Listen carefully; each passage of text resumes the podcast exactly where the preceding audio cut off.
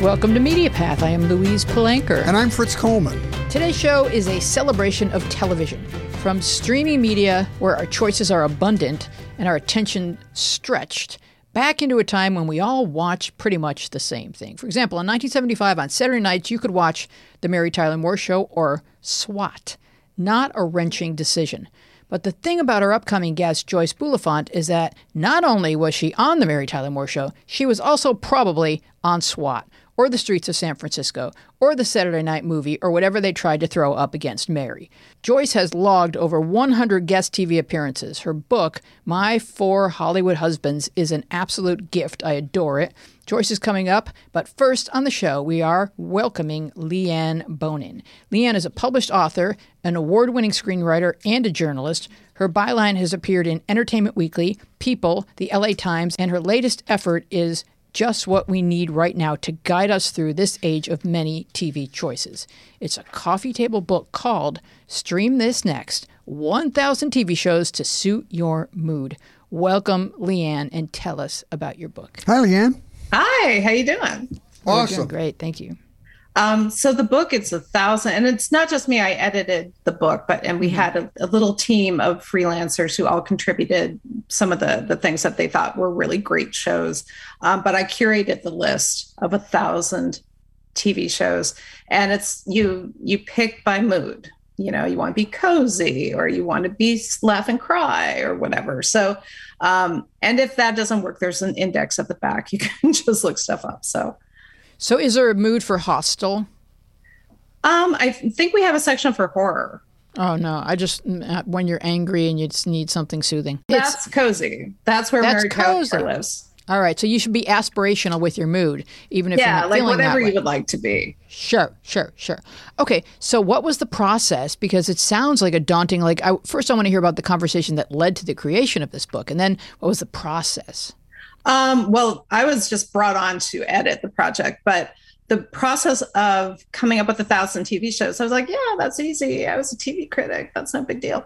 Um, it actually was. it was somewhat daunting after a certain point.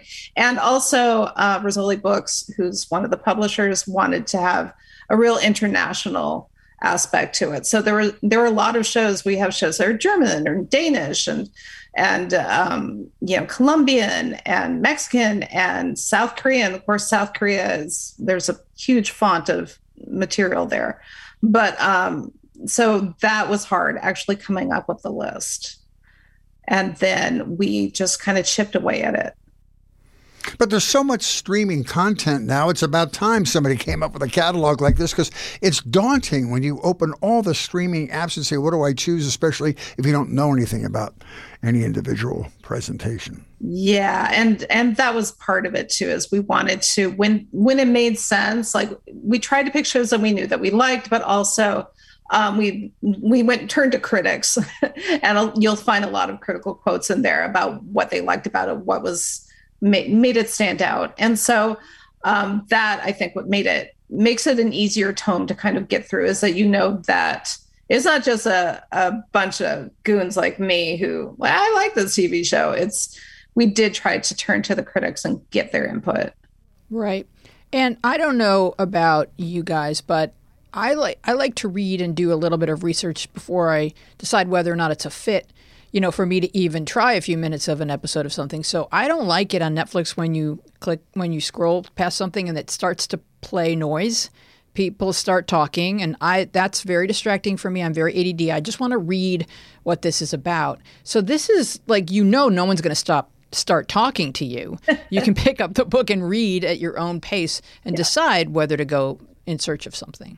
And yeah, if, if, you and your date, I think this is a, probably a book for people, for couples. It, you know, you know essentially what you want to watch. You, we want to watch something fun. We want to watch something that'll make us laugh. I want to, and or you know, if you're by yourself, you know, I want I want to watch something that makes me a little weepy. Um, you can flip through and you'll be like, well, this, yeah, that, and you can, or, or you want to edit choices. Yeah. Or you want to edit selections for your children and protect them from ah. something that's not going to be appropriate. There you go. and that was actually we do have uh, I think um, if I want to be a child again, and that's that was actually a really fun section. And because um, I have two kids, I, a lot of what um, we have in our house has to be family friendly. So, Got and you would be surprised how much does not qualify. So it's really it's really stunning. I don't have a child, but I have a nephew, and when he was growing up, I'd go over like, "Hey, I have Goonies," and then you'd start watching it, and they, there's kids. These kids are cursing at each other. Like it it feels like it should have been child friendly, but you didn't. I didn't pre-screen it before I handed it to my sister, so it's it's hard to remember what exactly is going to upset a child when it's been so long since we were children. Yeah, and I even noticed, you know, my daughters, they don't like things that are really violent. So they'll cover their eyes and it's I won't think about it as being, you know, something that'll throw you off, but you do have to keep that in mind. But there's actually a fair amount more so than when I was young. There's a fair amount of content that isn't bad, that is family friendly, that isn't terrible. There's actually, I would say, there's one show that um, that I would recommend any day of the week to anyone, whether or not you have children, because I love it. What is it? Bluey. And what it's an Australian animated show about yes. a bunch of dogs. Yes. My grandson, I have a six year old grandson that loves that show, and he's watched the episodes so many times he has them memorized. There are more episodes. I think there's two seasons that are in the US. Yeah, so he, he, can keep watching. There's it. there's so many, and I feel like the, the parents are really fleshed out. It's funny and the animation. But it's good. gentle and they treat one another with respect and nobody yells. It's really a beautiful piece of work. Yeah. Good. All right, so let's start making some recommendations. There's a lot of uh, shows that were on the air before streaming media that if you like like like Hill Street Blues or for example like if you if a friend would say to you in year 4 oh you're not watching that you you would just be intimidated because am I going to know what what's going on or what had happened? And you know and now you can start from the beginning with anything. So my two favorites from that time period that if you never saw but you hear them come up in conversation often that people should watch are West Wing and Gilmore Girls. So how about you I would watch either of those. Um, I don't think Gilmore Girls has aged as well as I would have hoped, but um, I still love West Wing. I love anything sort of Aaron Sorkinish, which I would also tell them to go back. If you want some, a shorter chunk, uh, there are only two seasons of Sports Night, and that was the, yeah. the introduction to to Aaron Sorkin most of us got. Oh, that's a good pick. Yeah. And you know, streaming television has rippled out to affect all other television, particularly broadcast. I was in the broadcast television business for 40 years, and I know the uh, origin point of the change, and that was House of Cards, which is one of my favorite streaming shows. And and it was the business really watch model. anymore. No, no, you can't. No, no, that well, that that ruined it but it's still brilliant and it's brilliantly written and you know uh, wonderful. But but the thing about it is the business model changed everything because these companies would buy, go to Netflix, and and and the production company would get paid for a ten episode delivery. Yeah. They would deliver them the 10 episodes. They would get their money and then their obligation was done. They didn't have to sit around and wait to see what the weekly ratings are, and if it only played well for two ratings and then dipped, it would be canceled for the rest of the season. They made their money up front, so it was a it was a great way for production companies to to uh, cash in, but it's killing primetime television on network because the quality is better. There's no more appointment TV. Yep. It's just watch when you want, as often as you want or as slowly as you want. Well, there's more creative freedom. Mm-hmm. So for producers, that was a very attractive. Yeah, there, and I can understand that for a lot of people who are hoping for residuals if they're on a TV show for six years, that is impossible anymore. Right. So I know the guilds are are sort of up in arms about it. So it, it's I I like Netflix. I I like other streamers more, but I think a lot of the things that they've done are problematic. Interesting. Mm. Yeah. What is the best show that people are missing? Borgen. Tell us about that. um, it's a Danish show. It's okay. been it's it was on PBS for a minute, and now Netflix has it. And I love it unconditionally. And I actually have a recommendation on how to watch it. Um, do not just read the subtitles. Do not go with the dubbing, which is terrible. Yeah Um, mm. But it's it's about a female politician. I won't say anything more, but it's smart. It's it, it will grab you and it will not let you go. It's a great series.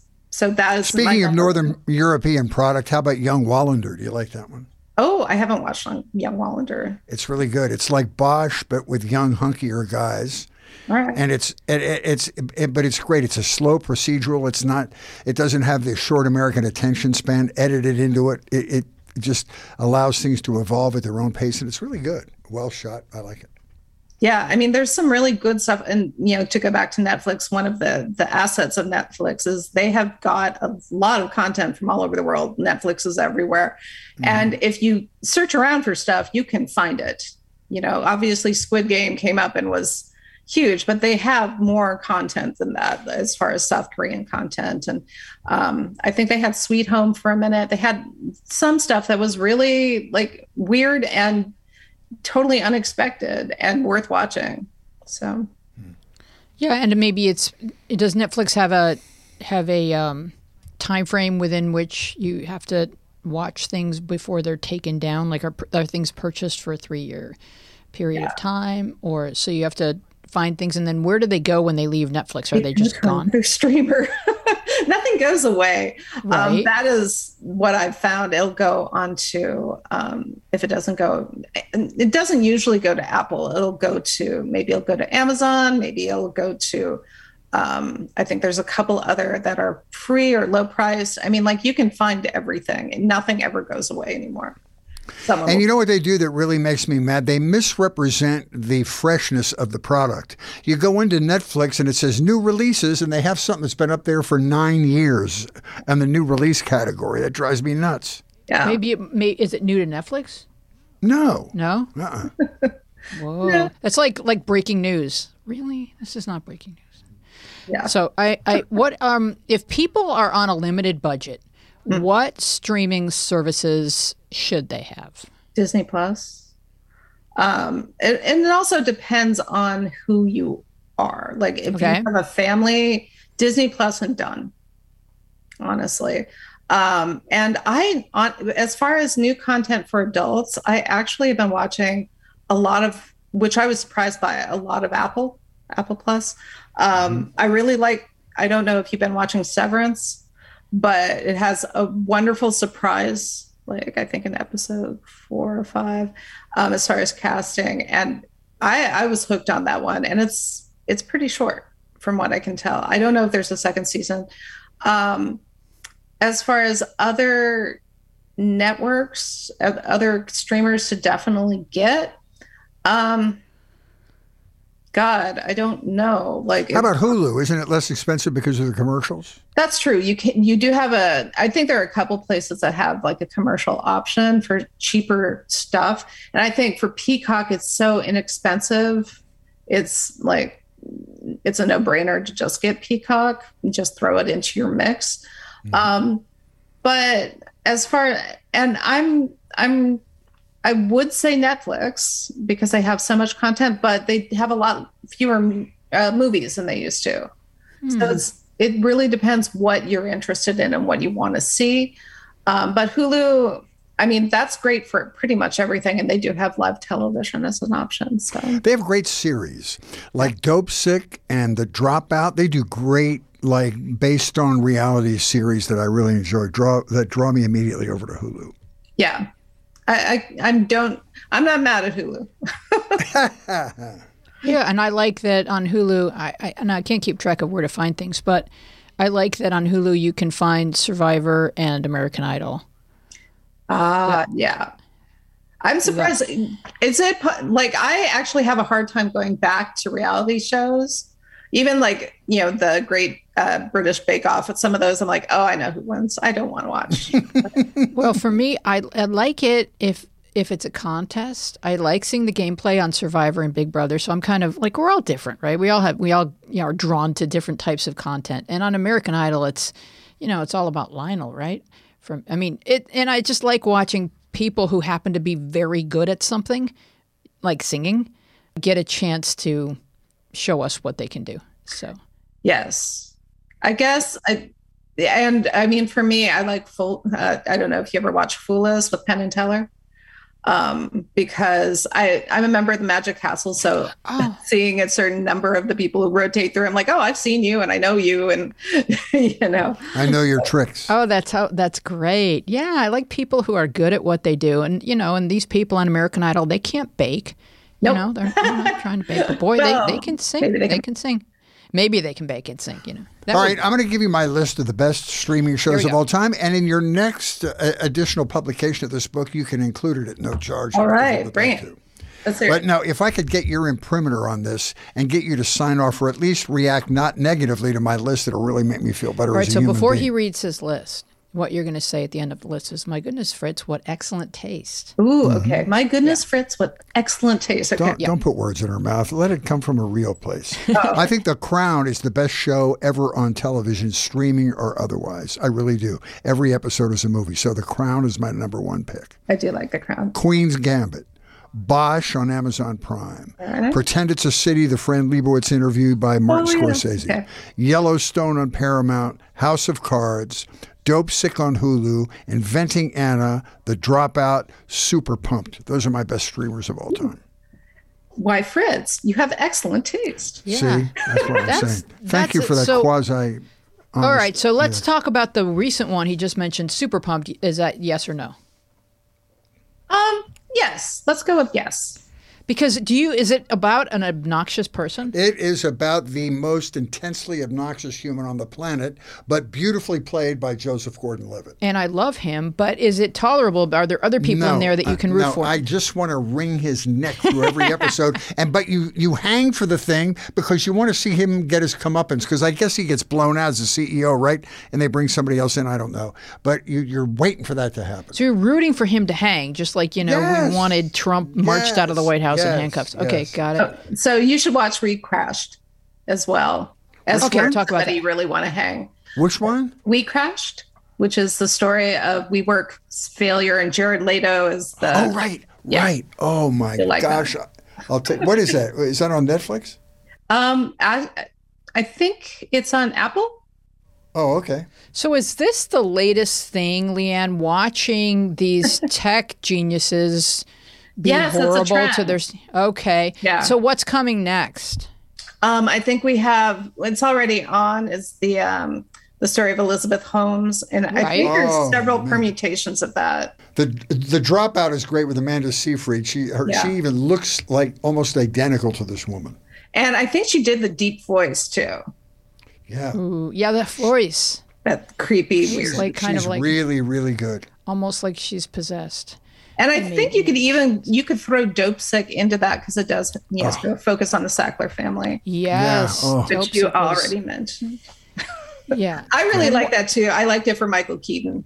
I was so happy. It was a beautiful role for him. Yeah. Especially when you get in the throes of his addiction and everything. It was just a great acting thing for him. And then it's another thing. You wanted to see the Sacklers go to Siberia into a gulag for the rest of their lives. which you don't get quite yeah. you don't really get that satisfaction in the show No. but i was okay with it like i mm-hmm. i was i wanted that i didn't get They it and we. They didn't get took it their- life either so They took mm-hmm. their name off buildings. yay They were punished. All right. So we're getting we have the Oscars coming this weekend. What should people see? Because I know I like watching the telecast, having seen a lot of so that I understand the inside Hollywood jokes. And so what should people see to prepare themselves for the for the Oscar TV show? Power of the Dog in part because it's really easy because it's right there on Netflix. you Right. don't have to go to a theater. Um, you know, one of the the bonuses this year is for many of the streaming um, shows that were for nominated, they didn't have to have any kind of theatrical release. They could just go straight. Oh. and that was okay. this year and last year and it, it, it's a pandemic you know uh, it, you know inclusion Mm-hmm. you know that rule I'm, I'm assuming they'll lift it after the the pandemic is considered over but yeah Mm-hmm. so um, but i would say power of the dog or and um, maybe king richard Yeah. Oh, you know so good. The brilliance of that movie is how did they find these young women who were not only spectacular actors but great tennis players? They must have culled 10,000 people to find those kids. They were unbelievable. Yeah. Unbelievable. Yeah, and I I think you know Will Smith is like he's a favorite to win Best Actor. Um, Wow. And then Jessica Chastain. I don't feel there's been a lot of talk about the eyes of Tammy Faye, but Right. that kind of just totally remaking yourself. She is unrecognizable hmm in that role, and I think that's you know that's worth watching. And I'm sure there are going to be a lot of jokes. and if if you want to if you want to realize the brilliance of her performance, you should watch the documentary about Yeah. Tammy Faye first, and then watch it and see the the incredible similarities and uh, how they dramatized it. It was great. All right. And Oscar cl- likes anything where there's a transformation, and Yep. she is Mhm. totally transformed. Yes, they like crying and drooling. So if you can bring that, bring it. In general, uh, what are some shows that people would really love that they can just turn to that page in your book and, and read about and Oh my dive god! into? We divided things up into sections. Um, I will go, keep going back to Borgen because I do love that show so much. Borgen, Borgen, Borgen, B O R G E N, Borgen. Um, Severance, I've really been enjoying that, and then um, you know, like I, I. This is so hard. This is like picking favorite children. It's really not fair. I really enjoy Boys, The Boys, um, which What's is that about? Amazon Prime, which is sort of a revisionist take on superheroes, which I just think is delicious and crazy and over the top and fun. And um, God, I uh, and I I want it to be better than it is, but it's such a great concept. as Kevin can f himself? okay. Um, which Watch is- just for the title. yeah, yeah. I think there's asterisks or blanks or something. But And why? just such What a- is up with Kevin that's so disturbing? it is a it's basically it's split in, into two it's you know part of it is sort of a traditional three camera sitcom with a, a beleaguered wife and a wacky husband who's unattractive and she's attractive and so they play on all those tropes and then the other side of it which is also um, a play on sort of the misogyny built into a lot of the true crime genre and so it's, they have it's such a great idea. They haven't delivered it as well as I would have hoped, but I think it's a really fun idea. And I think there are only two seasons of it. So Your book is just awesome. It's so much fun just to leaf through it. A, a great coffee table book, and I think it'll be a revelation. to coffee table. yeah, that's okay. Well, you may want to have to reinforce it, but it's Yeah. it's not actually that big of a book. You just have to move some Time magazines aside, and you've got room for it. yeah. But it's so much fun, and your guests are going to come sit down and pick it up and leaf through it, and then you'll they'll come up with ideas of reasons they want to come back over and watch something together. So it is a it's not just a great reference guide; it's a, it's a great conversation starter. So uh, it serves a lot of wonderful purposes, and we're just so thrilled that you spent this time with us, Leanne. Yeah. Well, thanks for having me. I Thank really you so much. It was fun. Really a lot of fun. Thanks, Leanne. All right, take Problem. care. Bye bye. Okay, so Fritz, Yes. are you ready? Have you watched all ten movies in the Best Picture category at least? Um, I uh no, there's one missing. Is Dune in the Best Picture category? Yes. No, uh, Yes, uh, it no, I haven't seen that. So I the only one I haven't watched is the one called something about an alley. Uh, Nightmare Alley. Nightmare Alley. Yeah, have you watched that? I have. Okay, so what is that about? It, I'm I'm not sure, but the acting is fantastic. Um, it's just a dark. It's a noir movie. Uh, there's uh, there's no daylight in this movie at all, but it's spectacular performances by uh, the two leads, and uh, uh, I, I I loved it. It's a gorgeous, gorgeous film, and I think it's a remake of a European movie from the 40s or 50s. And uh, so I, I, I liked it. I, it didn't catch me as one that's likely to garner a lot of uh, awards. Help me with the what's the lead actor's name? I can't remember his name. I don't know. It's the one I haven't seen. Bradley. Bradley Cooper. Cooper, Right. and then Kate uh, Blanchett, and they have a great pas de deux in the middle of this thing, and where they use close-ups on both of their faces, and they have a a, a manipulative love entanglement. With, and, but the acting is really good. I think that's the strongest part of the whole film. Plus the lighting and the costumes were good in that movie too. Well, I watched back to back this weekend West Side Story, Mm-hmm. which is all singing, all dancing, all knifing. Mm-hmm. And then I went from there to Dune, Mm-hmm. more more knifing. Like, could people please stop stabbing each other? I'm No. trying to eat. you don't have a movie with that kind of stuff. Well, it just it gets to be a lot of a lot of like broy kind of. I, I- I'm just done with people marching into battle. I'm just done. Uh, people sit down, have a coffee cake, relax. Yeah. So yeah, I mean, I liked I liked the what I like Spielberg's. The photography is insane. It's I, I'll tell you something. I uh, Spielberg's movie uh, was like him saying there is not anything in the history of motion pictures that, given an opportunity, I can't make better. And he made this film more contemporary. I loved it because he was more culturally sensitive in the movie. Like the, in the dialogue, there would be a sentence or two of Spanish, then English, to sort of give you the flavor of the patter. Uh, the acting was wonderful. The singing was wonderful. The staging, uh, uh, and it was violent, but it was gritty. It was street. It was supposed to be. But I, I, I thought it was. I really loved it. I thought. It's one of my favorite movies of all time, the original version. Um, and I thought, how is he, he this is going to be either spectacular or it's going to be a tragedy. And it turned out to be a beautiful remake of this movie. I really loved it. And look who's with us. It's Joyce. Oh my God, look at you. I love your bedspread. That's beautiful. It just like it looks so warm and sunny in this room. I'm going to introduce you properly, if that's okay. One of the most recognizable faces on television, Joyce Bulifant is best known for her roles in The Mary Tyler Moore Show, Airplane, and The Happiest Millionaire. Joyce is also such a delightful personality. She was a regular on the favorite game shows of our childhood The Match Game, Hollywood Squares, Tattletales, etc. And with Joyce, there was much going on beneath the surface. She was grappling with a lonely childhood, dyslexia, codependency, and through it all, exhibiting a resilient insistence on finding her true north. Her story is beautifully documented in my new favorite book, My Four Hollywood Husbands by Joyce Bulifant. There is so much to worship in this book. Helen Hayes was your mother in law, Lillian Gish was your godmother, and your love story with Roger is all about two people who had to first find themselves before they could be happy together. And we would love for you to talk about that with us. Well, thank you.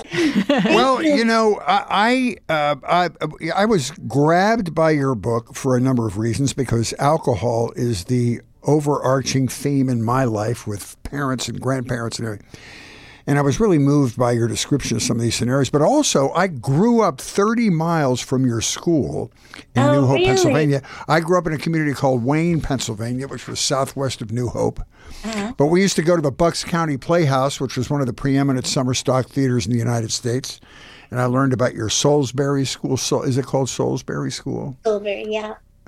And that's where you met your first husband. So- Anyway, I, I, I geographically connected to you even before I read your story, so it was fun. One kind of clarification that I would ask is that you wind up at that school because your mother, your stepfather had the kind of money because all of a sudden you're you're a you're you're kind of almost an orphan and then you're at a fancy school going out with James MacArthur. Like, what happened? I know. Well, he wasn't quite my stepfather yet, but he was Okay. very much in love with my mother. And I often wondered how I could be taken to Saks and get some school clothes. and and suddenly I was in this lovely, wonderful school. My mother had wanted me to go to Miss Hewitt's School for Girls. Oh, and I didn't find that. out till later that my stepdad, that I called dad very lovingly, had really taken care of me for all those years uh, from the time I was in seventh grade. And he said, when I said, you want me to go to a place called Miss Hewitt's School for Girls? Forget about it. I just started to like guys. and, and here was this co ed boarding school, but we were a mile apart the girls' campus and the boys' campus, but we had classes together. And it was indeed one of the happiest times of my life and really um, was a perfect school for dyslexic me because they had very small classrooms and individual help. And at night, if I needed help with things, I could go to a teacher who was on uh, duty and ask her for help. And it was just when we were learning about poetry, we, we'd sit out of the field of daffodils and read Longfellow. And it was very, very good for dyslexics because it had a, um, a multi-sense approach to learning. Mm-hmm. Mm-hmm. And that's what dyslexics need, plus the individual help that I needed. Mm-hmm. So you uh, discovered your dyslexia at a fairly early age. Weezy and I both know people, Henry Winkler, Jay Leno, who were dyslexic but suffered and had to work their way around it, not understanding what this was that was their problem until they became adults. But you you discovered it at a fairly young age. No, I didn't. I didn't discover it till I was in my 40s, and my youngest son, John Asher, was in a special school for dyslexics. And one day, the headmaster, I was working with the children and trying to get them to do theater because I learned to read by doing theater. Because the words on the page in a play had meaning, and you you you moved to the words. You you had business to do, and suddenly, just they weren't just black letters on a white page they were black letters that had feeling and meaning. And I, whenever I lectured all across the United States for the Dyslexia Foundation one year, and I said, teach dyslexic children theater because you, you learn really words and, and meaning. You It's a multisensory approach. so I was doing that with the children at Landmark. And the headmaster called me in one day and he said, Joyce, did you have problems in school? And I said, me?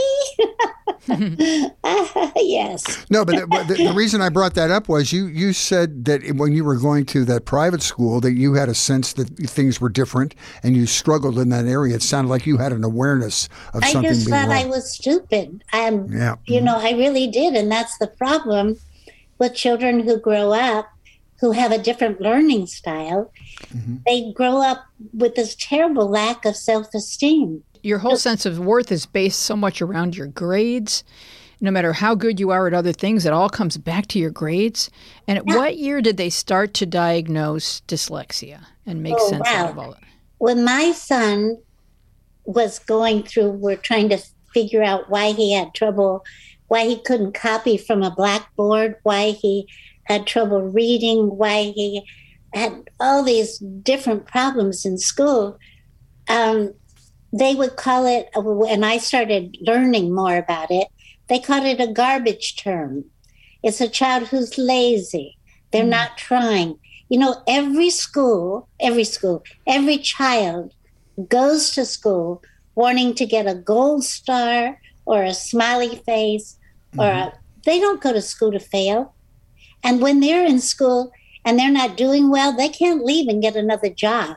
They're stuck. Yeah.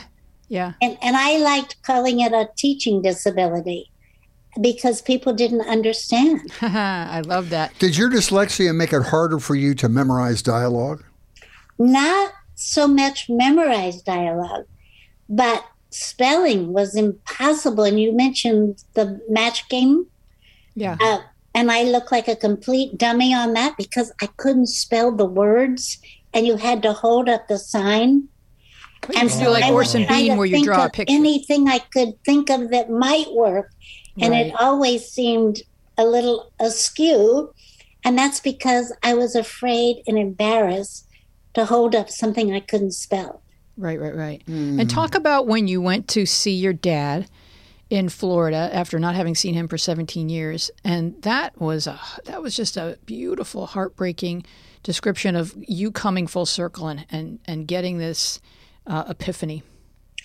Well, it was because I had been divorced twice, and I thought, oh boy, this is awful. I was getting some counseling because I was so down on myself. And my counselor said, I think you should go see your, your daddy. I differentiate. Daddy is my biological father, dad was my stepfather. Got it. One was a diamond, and one was a diamond in the rough, mm-hmm. but they were mm. both diamonds. Mm-hmm. I was very lucky. But when I saw my daddy, I asked him, we were drying dishes. He was washing, I was drying. And I said, Do you mind telling me what happened? Why you and my mother were divorced? Because I was so young and and I've been trying to go to therapy and find out, not make the same mistake again. And she thought I needed to know. And I wonder if you would mind telling me. And he said it happened when he was he was a wonderful craftsman and he worked in the shipyard in Newport News, Virginia, and built ships during the war. And then he was promoted and we moved to Jacksonville. and he was in charge of a thousand men, and he couldn't write the reports. He said, and he would go into his supervisor and he said, "Well, let me tell you what happened with this guy." And let me tell you, and they say, "Irvin, you've got to write it down." And he said, "No, no, I'll, I'll, I'll tell you. It's much better if I tell." And they got after him and they said, You're going to lose your job. You've got to write the reports. And he said he started drinking. And he said it made it very hard on, he said, when he was telling me, it made it very hard on your poor mommy. And, mm-hmm. um, and that's why we got divorced. And I showed him the film I did called Gifts of Greatness, wow. all about Einstein, Edison, Hans Christian Andersen.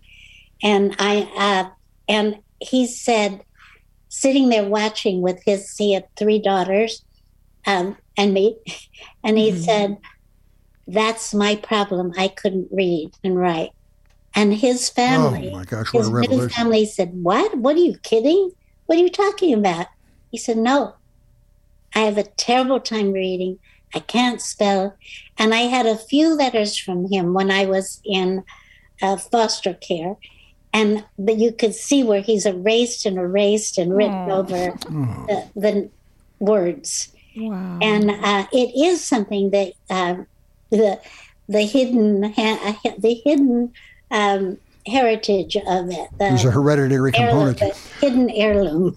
I have a very similar uh, set of circumstances, and I won't make this about me, but I, I, am just, I'm, it's just resonating with me so much what you're saying and making that discovery. My older son has ha, had more intensely, but has ADD, right? And we got him diagnosed and went through this whole program. And certain triggers happen in the school where they're given longer to take tests and they can take tests separately and all those things. And uh, uh, this school where he went had a six week program for the parents of ADD children to teach you about it and how to react to it as a parent. So I went to the school religiously for six weeks. And at the end of the six week program, I went up to the teacher and I said, I want to thank you. I learned a little bit about my son, but I learned everything about myself. I just you were you you weren't just describing my son's struggles, you were describing me and and uh, uh, it you you finally put a face on this thing and it was a revelation to me. I understand exactly. And and, and and I had to do the same my my parents misdiagnosed it. They used to say there was no such thing as ADD. When I couldn't learn what I was supposed to, they called it reading comprehension. He has low reading comprehension. They sent me to speed reading classes and all this nonsense that did nothing. But then, you know, years later, when it was too late to do me any good, I discovered in my son's class that there's a hereditary component to it. And then, of course, I went and apologized to my son for giving him ADD, and but we had a better relationship. But you know, a lot of that goes hand in hand with dyslexia. Yes, it's all in the same fringe. My son would sit. I, I'd go to the class and watch him something, and he'd do like this mm-hmm. with the pencil and, and oh, looking yeah. around. Oh, and yeah. I thought, oh boy, he's not getting this at all. But he was. You know, just to explain it, if you're driving the car and you get sleepy, what do you do? You tap on the steering wheel, you roll the windows down, you do mm-hmm. anything to keep yourself awake. That's what a lot of ADD children are doing. That's how they pay attention. They mm-hmm. need mm-hmm. that right. movement. Mm-hmm. It's hard. Yeah. Well, it's for me. I, will probably also ADD, but for me, you know, you, we recall daydreamers. We would think about things that were more interesting than this arithmetic, you know, because my I had a big imagination, so there was always something I could be thinking about that wasn't yeah. that. So maybe that kind of stimulation, you know, keeps you in the moment, you know, where you are, and I get that. Um, exactly. Um, you know, anyway, it was a, a, hereditary component to yours, and it probably was a great release for you, knowing that there was a biological reason why you had this. Oh, Absolutely, oh it's so you know, um, it, it's just so important, and so many adults have grown up with parents saying, you know, they're big CEO people and and very successful people, and they're saying, "What what's wrong with you? Why can't you get it?" You know. Uh, I had trouble in school, but I got but they don't realize they had a special tutor. They now have a secretary.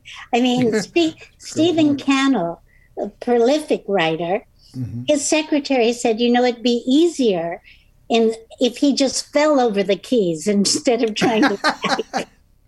I was thinking that maybe that was the original reason for dictation. And, you know, a lot of these guys that were That big wigs had someone that would type it up for them. Exactly. So, uh, dyslexics master the art of the workaround, and you were masterful at employing the workaround in all aspects of your life. Your book tells of much smiling and remodeling, which are wonderful, but they don't get to the root of the problem. And that is what you needed to figure out. And you did that in, in a lot of different ways. You know, you were determined to figure to figure this this thing out called happiness. So talk about that a little bit and and the revelations. And your daughter helped you by for, first going to Betty Ford for being just a family member of an alcoholic, correct? Yes, that was well. My daughter Mary, she was. I just, give her so much credit. You know the the alcoholism, how it affects children, uh, is the thing that upsets me the most as a mother who married alcoholics and brought that mm. to my children. And being codependent feeds into the disease of alcoholism. And I mm. learned so much. Mary went to Betty Ford Family Week on her own with her own money when she was 20 years old. And she would call me and she'd say, Mom, I think I'm helping the parents with the who have children here.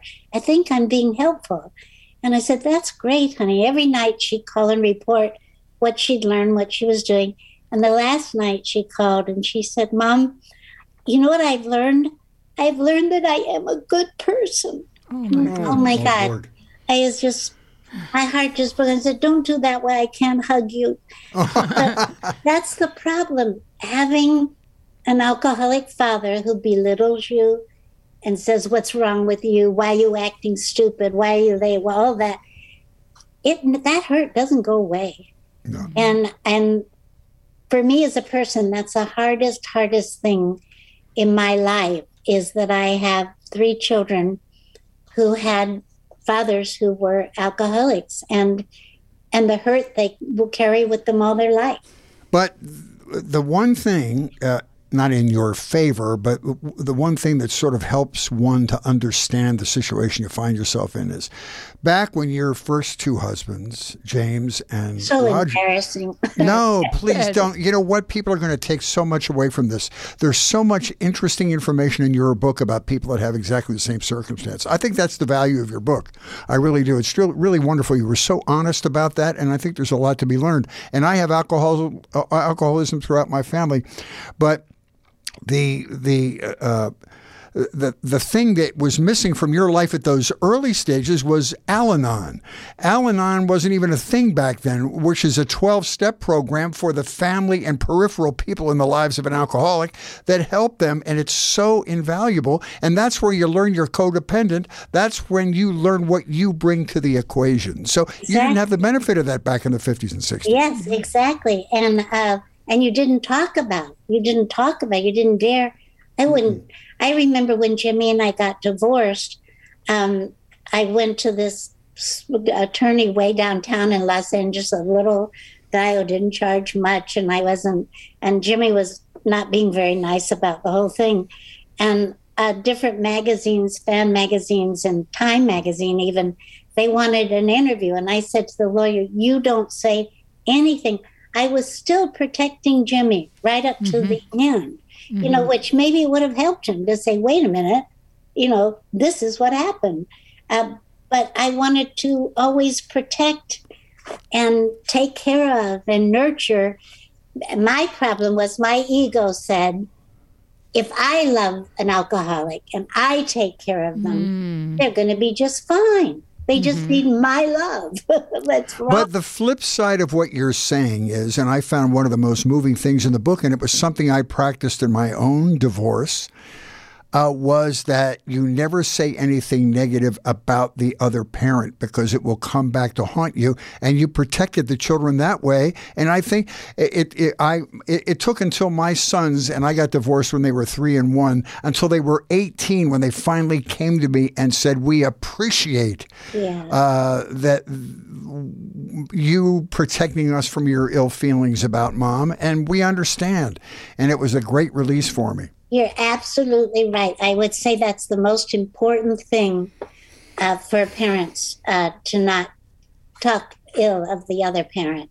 Mm. And and luckily, my children they're all wonderful, healthy, have wonderful lives, and I they've struggled with with everything and with their mother, and they they've just come out on the other side. They've brought all on their own into their life. Wonderful children and they're terrific. I'm very blessed in that way because i sure um, have looked at other families who've had the same circumstances and the children just can't make it well, I think that you can give yourself a lot of credit there. First of all, if you if we're just going to be, you know, big picture about this, if you hadn't been with those men, you would not have those exact children, and you know this.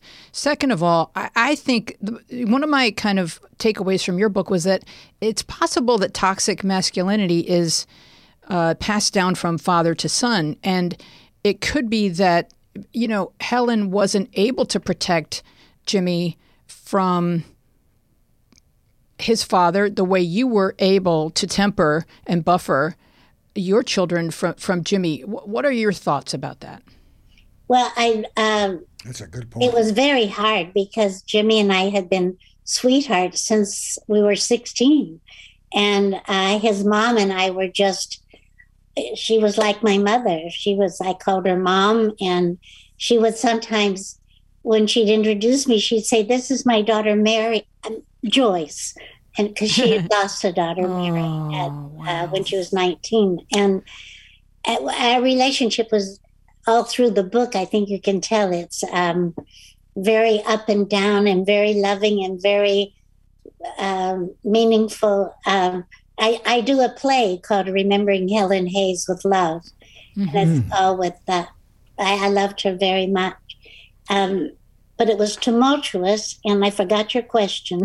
I just wondering i'm just wondering if if let's say charles macarthur jimmy's father w- was calling him you know a, a, little fairy or an idiot or stupid no not that no he was very close to his father. So you don't think he picked up what made jimmy jimmy? What made him so mean? You, you talk about how but well, even before all, alcohol. Jimmy was adopted. Okay. And that always i think plays into a little bit of, of problem of lack of self worth. And then he had a sister. Um, he and uh, Charlie and um, and Helen had a daughter, Mary MacArthur, uh, who died at 19, and he was very close to her. And um, I th- I think that I don't know maybe having a very famous mother um, and just not feeling worthy of maybe being in that family. He didn't ever want to know anything about his biological family. He liked being the son of Helen Hayes and Charles MacArthur. Now, his role model, and some people think that Charles MacArthur was his biological father, mm-hmm. which could be, which means Helen did an incredible thing taking another woman's baby with her husband and raising it. If that's true, we don't know the truth. Um, but Charlie was a womanizer and Charlie mm-hmm. was an alcoholic. And I think that I did not realize this until I was doing the play, Remembering Helen Hayes. And I was also working on my book. And the editor of my book, I, I got to the part where Helen says, I don't think you should marry Jimmy. He's not good enough for you. Mm-hmm. And I said to the editor, I I had such a hard time writing that.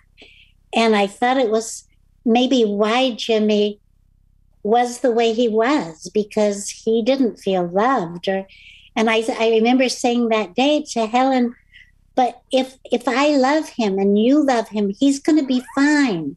He'll be fine. No, he's done some things that aren't you shouldn't do and by drinking and things when he was young, but if I love him and you love him, he's going to be fine.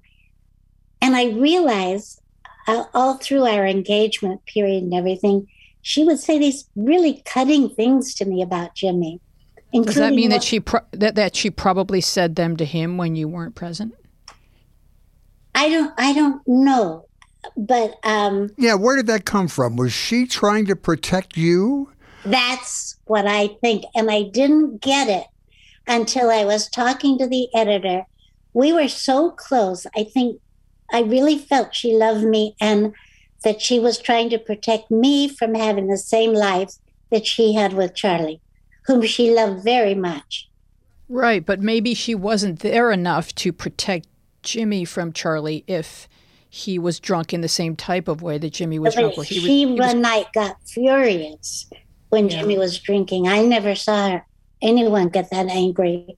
It frightened me. And Lillian Gish, who was her really good friend, she Mhm. said, Oh, darling, don't worry about her when she's like that. And she has a temper like that. It's just the Irish in her.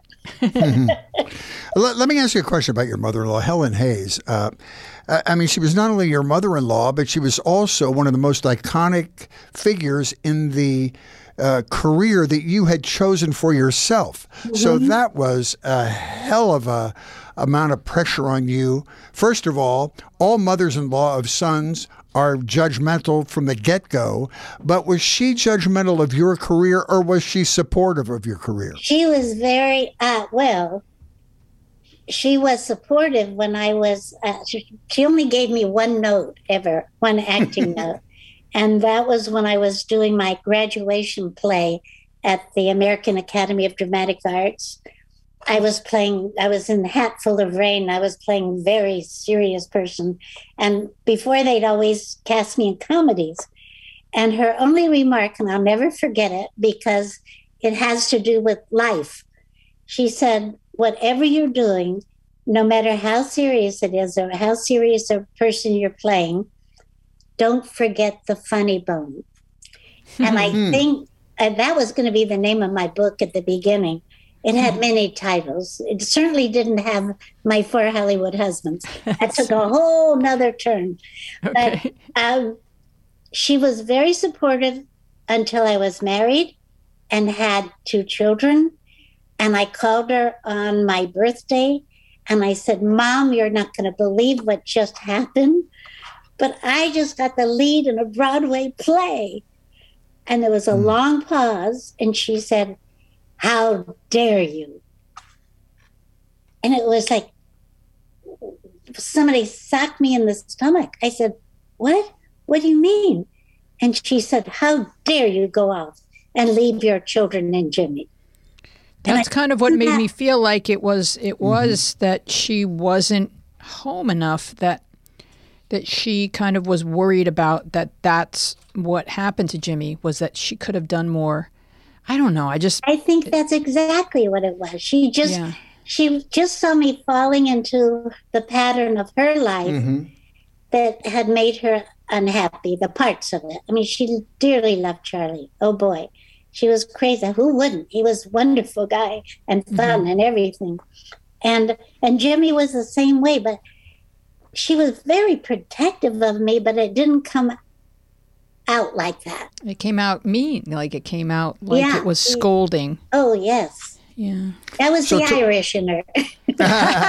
okay. So you're talking about patterns. Let's look at the pattern of marrying three alcoholics in a row. And as you reflect back, and you've done a lot of work on yourself, emotional and psychological work on yourself, uh, do you see the selection of these husbands as a subconscious way to sort of revisit something from earlier in your life, your re- your relationship with your dad, or something like Well, that? Well, that's a very interesting question. Um, I just, I loved all of them, um, but I knew that I couldn't have a life with them uh, because it wasn't healthy. But that took a lot of learning.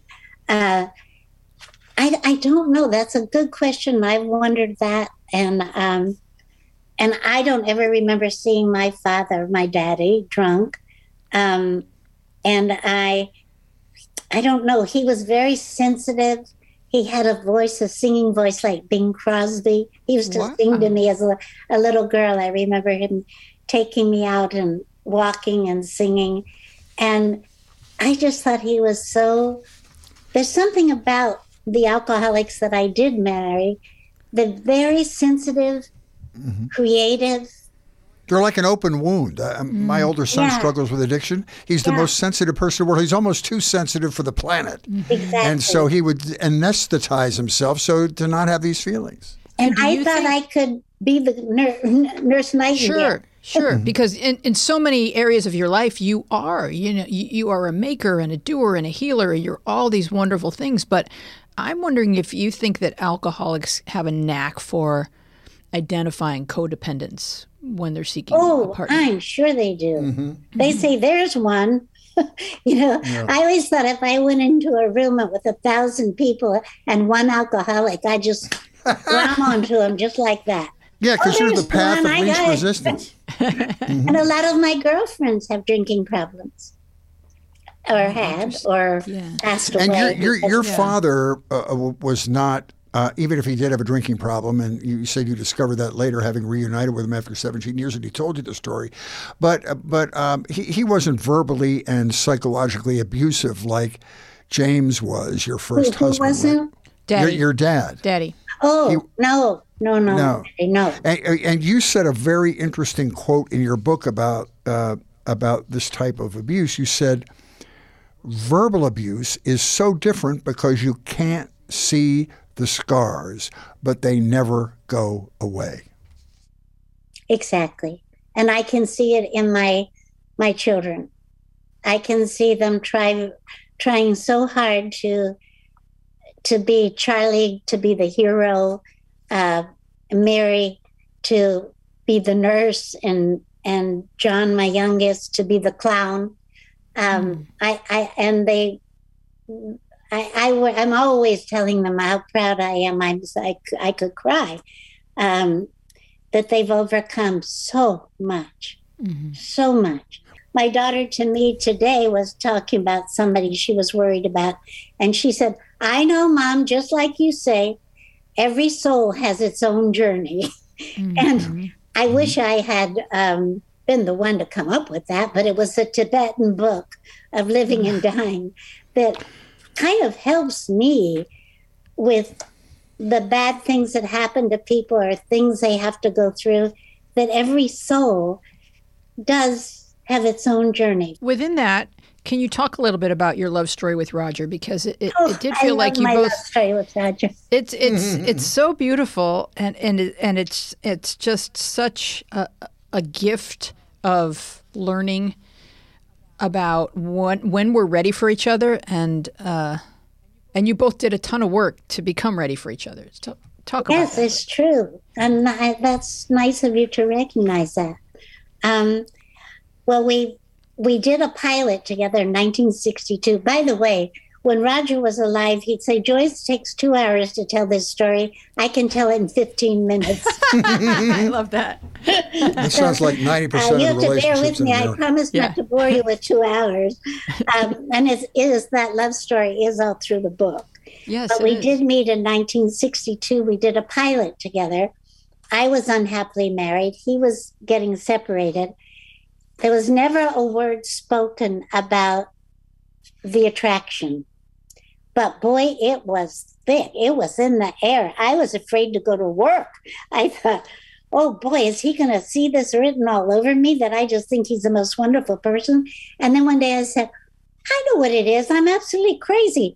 He's in the in this pilot we're doing. He's playing this young, wonderful, caring husband. It, it's I don't even know the man. Get over it, Joyce. And then the producers would have us in, and they'd say, "Oh, the chemistry between the two of you." And I want to say, "Be quiet! Don't say that." and then I went away afterwards, and I thought, "What am I going to do if the show sells? This will be. How am I going to deal with that?" it didn't, and I was sad. But I was with Jimmy, and one day we were uh, both under contract at Universal, and he was doing a show called Arrest and Trial, and I was doing one called it was it Tom, Dick, and Mary, and our trailers were right. Uh, the stages were right next to each other. And we'd always make excuses to go back and forth. And it was always, I think, oh, he's coming to see me. And he'd say, Hi, Joyce, I have a friend who's doing the show this week. And I go, oh, okay.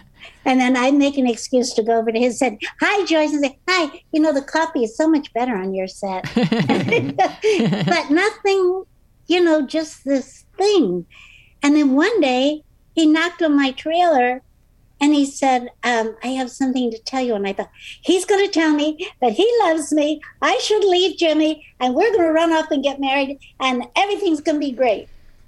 And he said, Congratulate me. I'm having a baby. It's Oh, like, God. what? I mean, and to this, we said often, I kept saying, What made you come and tell me that? He said, I felt I had to tell you. Mm-hmm. And he'd gone back with his wife and had a baby. So what did I do? I went off to England with Jimmy who was doing the Bedford incident. I thought, well, Roger can have a baby, I can have a baby. So so I had Mary. So mm-hmm. that was all wonderful. But finally, when things were so bad in my marriage with Jimmy and we were divorced, uh, Roger and I dated for a year and we had so much fun.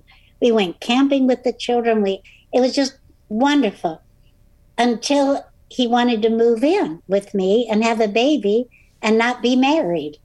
And it was I was very square about those things. And I said, I, I no way. And it got a little testy between us. And so he said one night we went out to dinner, opened the car door across from me and said, uh, goodbye forever. Wow. And I thought, well, I guess I pushed him. I was kept saying, "What are you going to do with your career?" All this, and and then I was very, very sad. And he thought he'd come back six months later, and I would be fine, and we'd be together forever. But instead, I married one of his best friends. That'll So that served him right. There, there's another thing, and I, I I love to see the smile break out on your face when you're talking about the great love of your life, Roger. But I do want to reflect because, again, as I mentioned before, I think there's so much to learn from your experiences and what people will take away from this book. Another time when I really felt your pain and your um, horror was when you you had joint custody of uh, Charlie and Mary with Jim, and then he would be working on Hawaii Five O in Hawaii or whatever he was working on there, and you had to relinquish your children, sending them back to this man who had been verbally and physically abusive, and wondering if your kids were going to be safe. But there was nothing you could do about it because you had joint custody. So I just felt so much for you in that moment, having to wave goodbye to him on the plane as they're taking off it for was dad's house. terrible. My mother ended up moving over there I love that and uh, getting an apartment where she could look right into Jimmy. That's fantastic. Yay for your mom. funny? He came out one morning, and then, hi, Jimmy. Oh, that's down, great. down came the vines. But you know what? She didn't have to say anything more because that just said, "I'm over here. Don't mess up." Yeah, yeah. It was. It Anyway. Mm-hmm. helped. It helped me. I'd always go over while they were there to visit, and it, it was. Oh, I hated it. Mm. Was Charlie ever to reestablish a good relationship with his father? I know he had a break where he ran away from home over there because his dad was being abusive to him and no, to he his did. They loved their father very much, as they should. And um, you talk about my letting the children go in joint custody because I didn't have a father in my life, my father. I thought it was very important that the children did. Mm-hmm. And I just tried to protect them every way I could when they were with them. I had the mm-hmm. same housekeeper go with them so they had some sense of continuity. Mm-hmm. Um, oh, shoot. There I go again. I forgot the question. No, it's okay. You made a good point. Just you, you did answer the question, Yeah. but I, th- I think okay. we need to talk a little bit about the Mary Tyler Moore show and what it was like on the set for you. What was the mood like on the set? Because everybody just wants to have been there with you. That's nice. I wish they all could have been. yeah. Um, it was it was incredible because first of all, I have to give credit to the writers. The writers were just wonderful. You go in for a table reading um, on Monday, and everybody be laughing. It'd be wonderful script, and everybody's saying, "Oh wow, this is great!" And you come back the next day, it was even better. They Mm-hmm. never stopped right up till shooting day on rewriting, polishing, making it perfect. And the characters, Valerie, the first time I was on the show, she said, "If you need any help with your lines, I'm here to help you." And um, they all became they they all became the characters on the show almost. Especially Ted Knight became Ted Baxter. he was so funny because I was doing the Bill Cosby show and I was doing another show I was starring in called Love Thy Neighbor.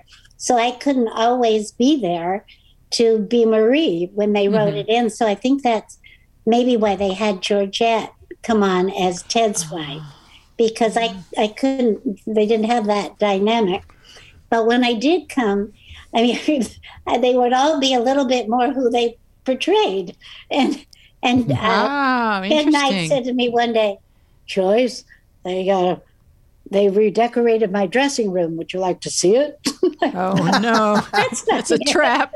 Oh, Let me ask you something. You brought up the fact that you were on the Cosby Show. It wasn't the one, the most recent one. You were in the 69 to 71 Cosby Show. But I have to ask this because it's a contemporary topic and it's controversial. Did you ever notice any of the behavioral traits that we're discussing about Bill Cosby now, including how you might have been victimized yourself? I no, I wasn't. He was a perfect gentleman with me.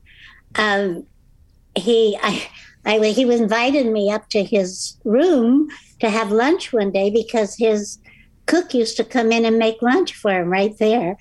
And uh, who was there? Quincy Jones and Samuel Davis Jr. and they'll call me the token white. but I have heard, um, I have heard stories from other women who um, I would believe, and uh, you know, I wasn't there. I luckily he was very much a gentleman with me. Well, watching you guys on the game shows when I was a kid was sort of my peek into grown up cocktail chatter. And I didn't get all of the innuendos, but I felt the energy of it all. You, you described some uncomfortable moments, and how body did it get? Oh, um, only funny body. I mean, during dinner, I would not let my children. I, I used it was shot on Sunday, so I would try to alternate children who came with me so that I would have individual time with them. But during dinner time, they had their own dinner in my dressing room. Okay. Um, it was just fun. It wasn't uh, anything. I think it's been made to be more salacious or that there was drinking and all that. I never saw that. I just It seems like there's a there's a whole culture of, of people who are obsessed with these game shows from the 70s, and there's there's channels that show them, and so the, I'll see on Twitter they'll freeze frame it, and they'll you know they'll, it's just something that that people have been able to now celebrate now that all all of this content is is available because it really captured an era. yes. Plus, you were with one of the single funniest human beings on the planet, Charles Nelson Reilly. He didn't even have to say anything, and he made me laugh. Oh, I just Lordy. loved. He was the uh, world's I- best I- talk show guest. You know, Betty White said, "Whenever I tell a naughty joke, it sounds like a nursery rhyme." So I take advantage of that. I'm afraid anything got- to make people laugh. But you got some great lines in, and that's why they loved you because it was disarming, right? Well, you know, the thing is about that show, no one wrote for us, like on Okay. Hollywood Squares. Okay. It was all ad lib. And that's what made it so good. You know, the uh, people were very quick witted who were on the show. And um, I, it, it was that part was lots of fun to do. Lots of times I got beeped. You got beeped. That's an Perfect. honor. So talk about dancing with Fred Astaire, Oh, gosh. right? Between talking about Roger and Fred Astaire, that's pretty good. Pretty good Toss life. Yeah, yeah. Well, I, I thought when I got the call, I was doing a Perry Mason, and I got a call from my agent. He said, How'd you like to do a show with Fred Astaire? I said, Yeah, Ron, what's up? What do you want? He said, How would you like to do a show? I said, Ron, cut it off. I've, I've got to get back to the set. What's going on? You don't want to do a show with Fred Astaire? I said, Are you kidding me? Fred, are you kidding me? And he said, No, I'm absolutely serious. I said, but my mother used to take me to all the RKO movies in New York City, and we'd look all over for Top Hat and all of the things he did, and Jane Powell, Ginger Rogers, Rita Hayworth, and now it's going to be Joyce Bulifant and Fred Astaire. you know, I had envisioned uh, his lifting me in a beautiful chiffon dress in a beautiful marble crystal ballroom, and you know what it was to do the mm. twist. Yep. And he didn't know how to do it. And That's right before so we were going to shoot it, he said, Miss Bulifant, come here, come here. I said, please, Mr. Astaire, please call me Joyce. Anyway, Miss Bulifant, you have to show me how to do the twist. I don't know how to do it. I said, Mr. Astaire, you want me to teach you a dance? he said, yes, and do it quick because we're going to shoot it in the next scene. I bet he was, was, a fast great. learner. Yeah. He was oh. Oh, that's so cool. You have another brush with greatness that was kind of a pivotal moment in your life. Talk about your encounter with Walt Disney. Oh, yeah. With Walt Disney? Yes. Well, I was doing a musical, The Happiest Millionaire, and I had a big dance number and I had to sing.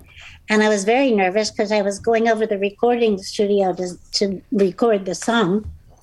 And lo and behold, Mr. Disney comes down the pathway from his office and he put his arm around me and he said, um, that's my phone ringing. Can you? Oh, that's right. Sorry, sorry, sorry. I forgot to turn no it problem. off. Um, he said, uh, "I said I'm I'm really nervous. You know, I'm I'm an actress who sings. I'm not a singer who acts." And he said, "Don't worry." Put his arm around me and he said, I have big plans for you, little lady. And then he died. Not very nice. That's all right, but for that one brief shining so, moment, what a compliment. His plan wasn't in his will? Yeah. I found executed. out what the plan was. Yeah, he wanted what? Lesley Ann Warren and me to be guides at Disneyland, and John Davidson and Tommy Steele would be our boyfriends. Wouldn't that Ooh. have been fun? Am oh I too God. old to do that now? No, no, I would I would not. apply for that immediately. No, you're so kind. mm-hmm. that, that would be adorable. I would love that. Well, we just want to thank you uh, so much for for being with us. But you know, before you go, I just want to ask this question: Do, uh, What does a codependent learn in rehab, and, and like encourage people who find themselves attracted to people with with substance abuse issues? Like, what is what is it that you can stand to gain and learn from going into a program or an Al-Anon type of a program to learn more about your own behavior and your own culpability or your own contribution to the, the toxicity? Well, I think the most important thing is that you are not helping the alcoholic by enabling them. You are actually enabling the disease. And um, mm-hmm. and your codependency is another type of disease. Also, something very important I learned is mm-hmm. that as the alcoholic needs to drink more and more in order to get the buzz, kind of, you know, one mm-hmm. drink doesn't do it. Um, okay, two. Okay, no, that's still, I'm not getting that. Okay, three. Whatever it is, um, you, the, the codependent person, gets sick right along with the alcoholic mm-hmm. person. I mean, I had migraine headaches. I had mono. I even got typhoid fever. I think your your immune system becomes so low uh, from you know dealing with everything that goes along with living with an alcoholic. And the the thing you learn in Al-Anon is to love with detachment, mm-hmm. detach with love. Mm-hmm.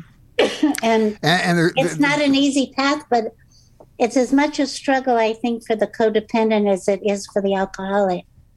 That's why Al Anon's a 12 step program, too. I it's mean, you have to recover yourself. Yeah. Uh, there's so many wonderful takeaways in your book. I, I mean, the uh, tenacity in show business and uh, how to be a good parent when your partner isn't with you. And, uh, you know, you, are navigating the alcoholic uh, husband. It's all so much to be learned from. But I think the most uh, significant takeaway is a phrase you mentioned at the end of the book called happiness is a choice. Oh, yes. It really is. And that's Haven't just something everybody can learn from. haven't we heard all of our life you make your own happiness? Mm-hmm. We hear that. I, you know, we hear it, but until I had one pivotal moment um, when I was married to Bill Asher, and I was at the top of the stairs. It was a Sunday. It was a beautiful day. He was at the bottom, and he said something, and it didn't seem as if it was nice the way he said it and what he was saying. And at that moment, I I thought, you know, I can take that and really be unhappy all day about what he said, the way he said it, or I can choose to not take it that way and think maybe he got off the phone with somebody, he's upset. Maybe when the children did something, he's upset. I'm not going to be unhappy today. I'm going to be happy. Mm-hmm. And mm-hmm. Um, I realized at that moment, oh boy, you you can make your own happiness. You mm-hmm. can do it. Yeah, that's profound. Yeah. Well, well, it was a wonderful discussion, Joyce. We just appreciate you so much. Joyce's book is called My Four Hollywood Husbands by Joyce Bulifant. I, I found it on Amazon. It's on audio too now. And it's, oh, yes, you just did the audio book. So yeah. there's so many different ways to enjoy it. And I, I'm just a huge fan of this book. It's just, it's got everything, it's got it all and it's all in there and it's beautifully You're embarrassing written. me. I love no, it. No, I really mean it. I really, really mean it. I just well, love you. you. That's so, why it was written to well, try you, to help you, other people. You know what? You had a lot to say and you said it perfectly. Thank you. So, Thank you. Fritz is going to help people uh, help us. Please listen to uh, our podcast, this one especially, special for many reasons, but our whole library is on our website at mediapathpodcast.com. Uh, we're back 88, 89 episodes, and there's something in there for everybody. And people love our podcast, and I'm very happy to be able to read to you a great review. This comes from Humming Seahorse. Who knew that seahorses? I don't hum? think that's his real name. Well, I don't know. This podcast flows like butter. Great perspectives and guests. Good positive vibes with fascinating stories. Six stars in Ooh, a oh, field of great. five stars. I didn't know there was such thing as six stars. Yeah, get, they drew one. But it in. just went up to five. I don't know if that's legal. All right. We would love for you to join us online on Instagram and Twitter, where we are at MediaPath Pod, and on Facebook, where our show page is MediaPath Podcast, and our Facebook group is MediaPath with Fritz and Weezy Podcast Community. You can find full episodes with all kinds of bonus visual content on our YouTube channel, MediaPath Podcast. We would love to know what media you have been enjoying, so you can contact us at our social media or email us at MediaPathPodcast at gmail.com. We want to thank our guests. Leanne Bonin and Joyce Bulifant. Our team includes Dina Friedman, Francesco Demanda, John Maddox, Sharon Bellio, Bill Filipiak, Thomas Hubble, Mason Brown, and and you. Our theme music is by me and John Maddox. I am Louise Palanker here with Fritz Coleman, and we will see you along the media path.